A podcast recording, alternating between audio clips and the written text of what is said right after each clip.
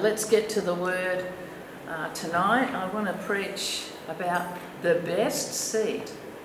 Who's sitting in the best seat? we all are. We all are. And uh, I got this word this morning actually. It's been a busy week. I've been waiting on the Lord. Sometimes He gives me the word um, early in the week and it just, I, meditate, I meditate on it all week, but then sometimes it just comes quickly. And this word came quickly to me today. And um, I thought I was going to preach on something else, but this is what he gave me. So I want to preach about the best seat. You know, when you fly on a plane, guess what? You want to get the best seat in the plane. You know, for me, that's one near the aisle and, um, you know, fairly up the front and uh, sort of over the wing. that for me is the best seat. Um, we might want to have the best seat in the house. You know, at your home, you might have your own rocking chair or your own armchair. It may be old and tattered and that, but for you, it's the best chair, the best seat in the house. Um, when you go to the movies, you want to get a really good seat. You want the best seat in the house so that you can see the screen and you know you're not sort of looking around some tall person in front of you. So the best seat really matters. And we, we sometimes put a lot of emphasis on things that are important in our lives like this. But you know, we want to look at the eternal perspective in everything. So, you know, when you usually want the best seat, you've got to pay for it. True? You usually have to pay for it. Or you have to be somebody. You have to be somebody important to get a good seat. So, I wanted to preach about the best seat, about the ones that you don't have to pay for, that Jesus paid for, okay? And the best seat of all. And where is the best seat of all? So I want to go through a few scriptures. And in Hebrews chapter 1, it says that Jesus is the brightness of his glory, the brightness of the glory of God, and the express image of his person. So he is exactly God. He looks like God, he is God, and upholds all things by the word of his power. And when he had by himself, when Jesus all by himself, no one else, just him, by himself he purged, he washed away all of our sins, then he sat down at the right hand of the majesty on high. So when Jesus he is the image of God. He is the creator. He is the image of God. He is also the servant of God. When he had purged our sins, he had served the Lord, when he had done what he needed to do, and he said it is finished, when the job was done, when mankind was redeemed back to the Father, that's when he sat down. And you know what? That's when we sit down we should. We shouldn't sit down in the middle of a job and let someone else do it, right? We sit down when the job is done. And that's exactly what he did. He did what he was sent to do. His mission was completed, mission accomplished on the earth, mankind redeemed back to the Father God.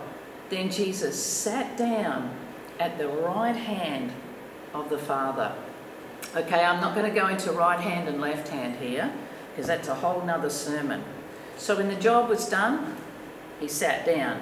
He was creator, he's the image of God, he is servant. How else is he seated? And then down in verse 13 it says, But to which of the angels has God ever said, Sit at my right hand, till I make your enemies your footstool? So the Father only said it to the Son. He said, You sit at my right hand until I make your enemies your footstool. I will put all things under your feet. I will give you all authority. Sit here, Son. He didn't say it to the angels. And that's where some people make a mistake. They give a lot of credence and a lot of credibility and a lot of worship to angels, false gods and angels and heavenly beings who are not worthy of worship. Only the Son is worthy of worship. And the Father said, Here, Son, sit at my right hand sit at my right hand. Not to the angels, but to his Son. How, how else is Jesus seated in heaven? He's seated as our high priest. In Hebrews chapter 8, verse 1, it says, Now this is the main point of the things we are saying. We have such a high priest. He's such a high priest. Not like the earthly high priest, but he's our heavenly high priest. He's seated at the right hand of the throne of the majesty in heavens. He's saying he's not like the earthly priest in the earthly tabernacle offering up sacrifices for himself and for the sins of the people on a regular basis. Our high priest is different. He's seated at the right hand of the majesty in heaven. And as we go back into chapter 7, it says, For such a high priest, what qualified Jesus to be the high priest in heaven, not on the earth? It says, Such a high priest was fitting for us. He's holy, he's harmless or blameless, he's undefiled, he's pure, he's separated from sinners, and has become higher than the heavens. So he's not bound to this earth like the high priests were bound here, the ones who offered the sacrifice for the people. But he, he's the only one who's fitting to be the high priest in heaven for us. Why? Because he's holy, because he's pure, because he's separate from sinners. So he is exalted. We just sang, he is exalted. He is exalted. And the Father exalted him. Therefore, he's also, as our high priest, he's also able to save to the uttermost those who come to God through him. So the others would come to the high priest, the children of Israel come to the high priest, bring their sacrifices, and he would come to God on behalf of the people. But Jesus is able to save to the uttermost all those who come to God through him since he always lives to make intercession for them. So the priest would make intercession by offering the animal sacrifices in the Old Testament, but Jesus is the sacrifice, the pure, perfect sacrifice, as well as being the high priest as well. It's amazing. And so he is the one who makes intercession for us right at the right hand of God. He can whisper into the Father's ear, Hey, Father, Nola needs help. Hey, Father, Sam needs help. He intercedes for us at the right hand of God, not just as the Son, but as our high priest. Okay? What else is he at the right hand of God? in Hebrews chapter 10, it goes to explain what I was just saying. Every priest would stand ministering daily, offering repeatedly the same sacrifices, which can never take away sins. But this man, now they're calling him man because he came in the form of man. See the capital M? He's the holy man. This man, after he had offered one sacrifice for sins, forever sat down at the right hand of God. So there he did what needed to be done. He was the sacrifice once, forever. The job was done, complete. Sits down at the right hand of the Father. Finished work, the finished work of Christ. He is not just the Creator, He's not just the Son, He's not just our great high priest, He's the man. He's the man, Christ Jesus. What else?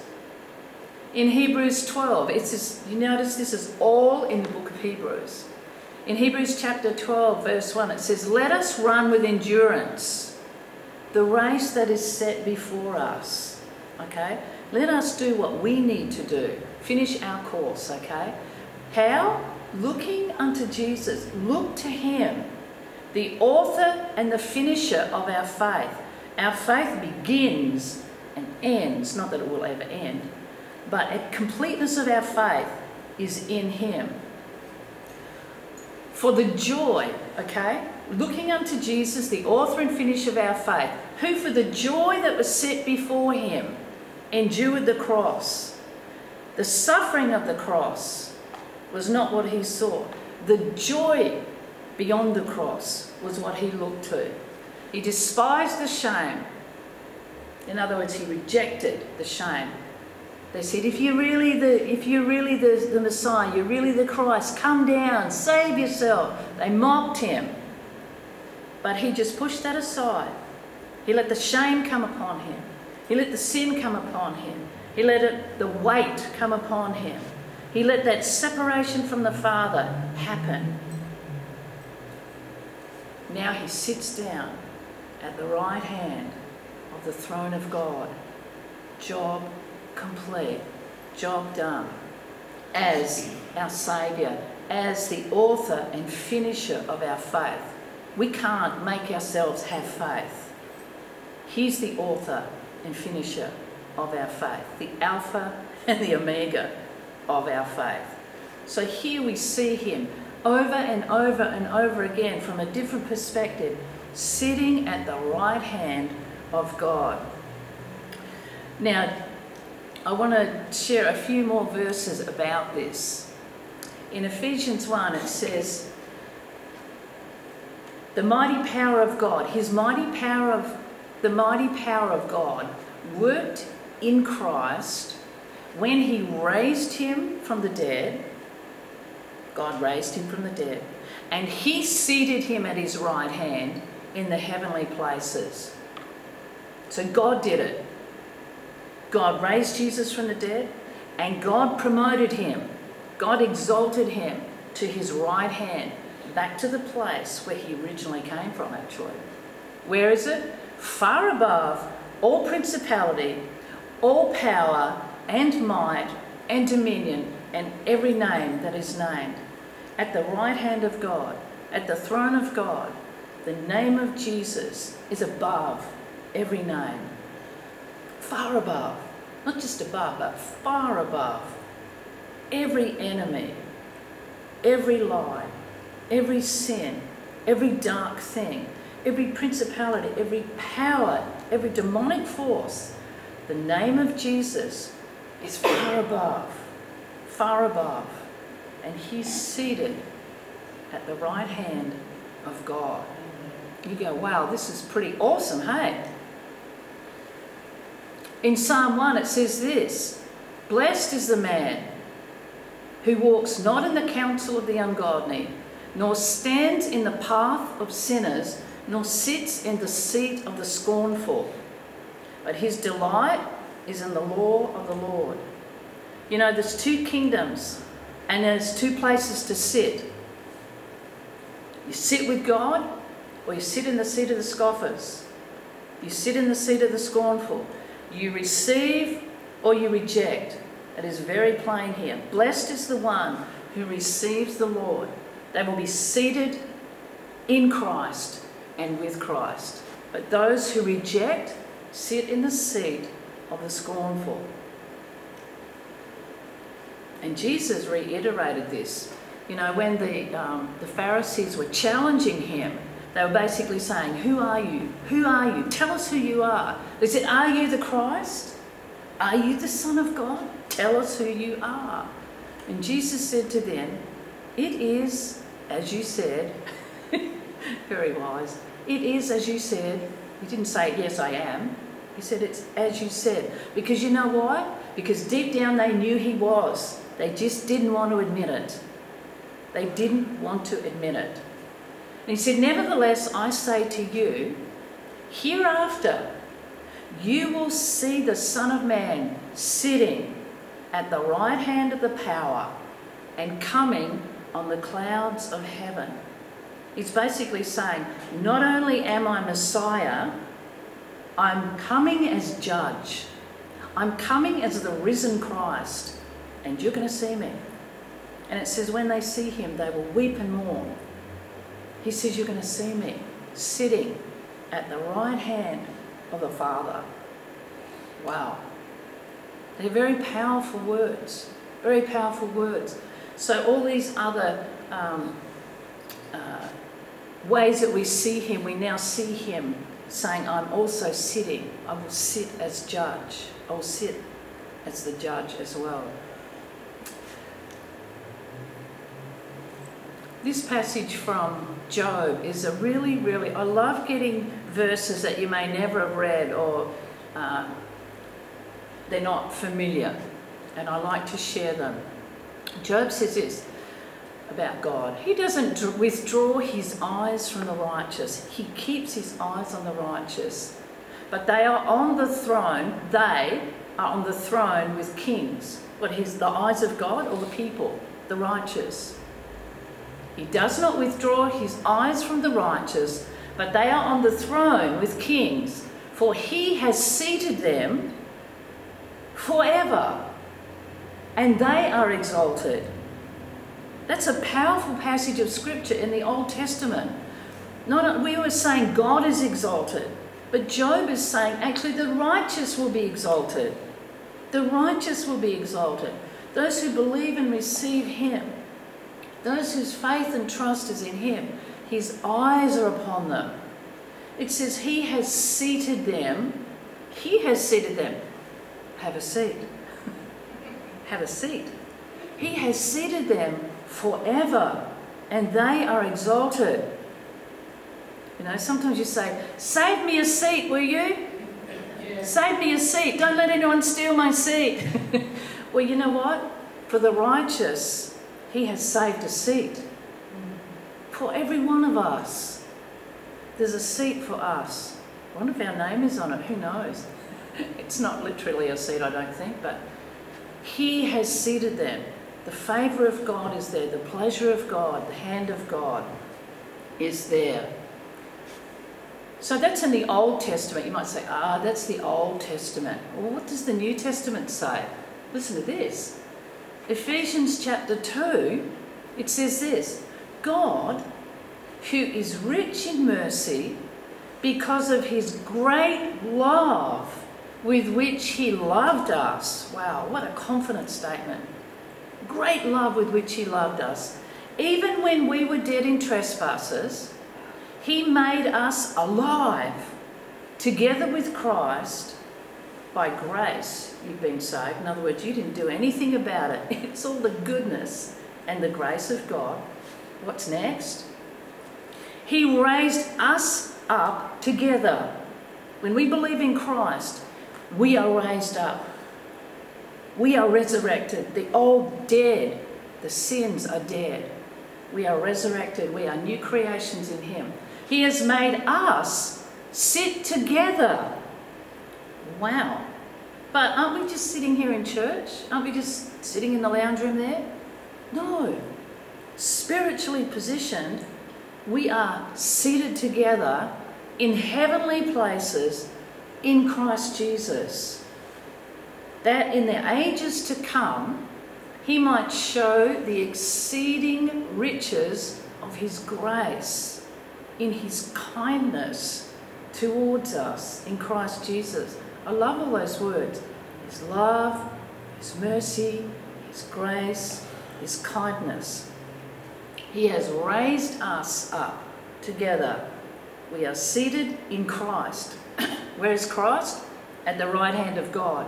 Positionally, we are seated in Him at the right hand of God. How awesome is that? We are bound physically to this earth for now, but spiritually, positionally, we are seated in Christ at the right hand of God. You know, if we could see the right hand of God, the arm of the Lord around our shoulders. If you could see yourself sitting at the right hand of God, you would see yourself differently. You would feel differently about yourselves. We would feel we really are accepted in the beloved. When someone loves you, they'll put their arm around you, they will sit beside you. And that's what He has done. We are seated beside the Lord. in Christ Jesus. That's our position. And the last verse I want to share, because what can you say? The Word of God has said it all. Psalm 16, verse 11 You will show me the path of life. King David wrote this. In your presence is fullness of joy. At your right hand are pleasures forevermore. At your right hand are pleasures forevermore. It's not so much sitting in a seat, it's about a place with God. It's about being close to the Lord. It's about being in His wonderful presence. In His presence is fullness of joy. You know, we are spiritually positioned at the right hand of God in His presence. But as we are in this world, we don't feel that fullness of joy. We don't feel it. We need to read the word more. We need to get it into us. We need to believe it. We need to receive it. We need to see these things by faith. Not to see the old, not to see who we think we are, not to mould ourselves in an image, not to allow others to mould us into a certain image, but we are made in the image of God. We are seated in Christ in heavenly places at the right hand of the Father. We should have more joy in our lives. At His right hand are pleasures forevermore. What are those pleasures? Who knows? But they are far exceedingly abundantly more than we can imagine. We cannot limit the goodness of God. We cannot limit His love. We cannot limit His mercy and His grace. We shouldn't limit ourselves because we are right there with Him. We are right there with Him. Father, I just thank you. I thank you for your word. Lord, I thank you that we don't have to fight for the best seed. You've given us all the best seed in Jesus.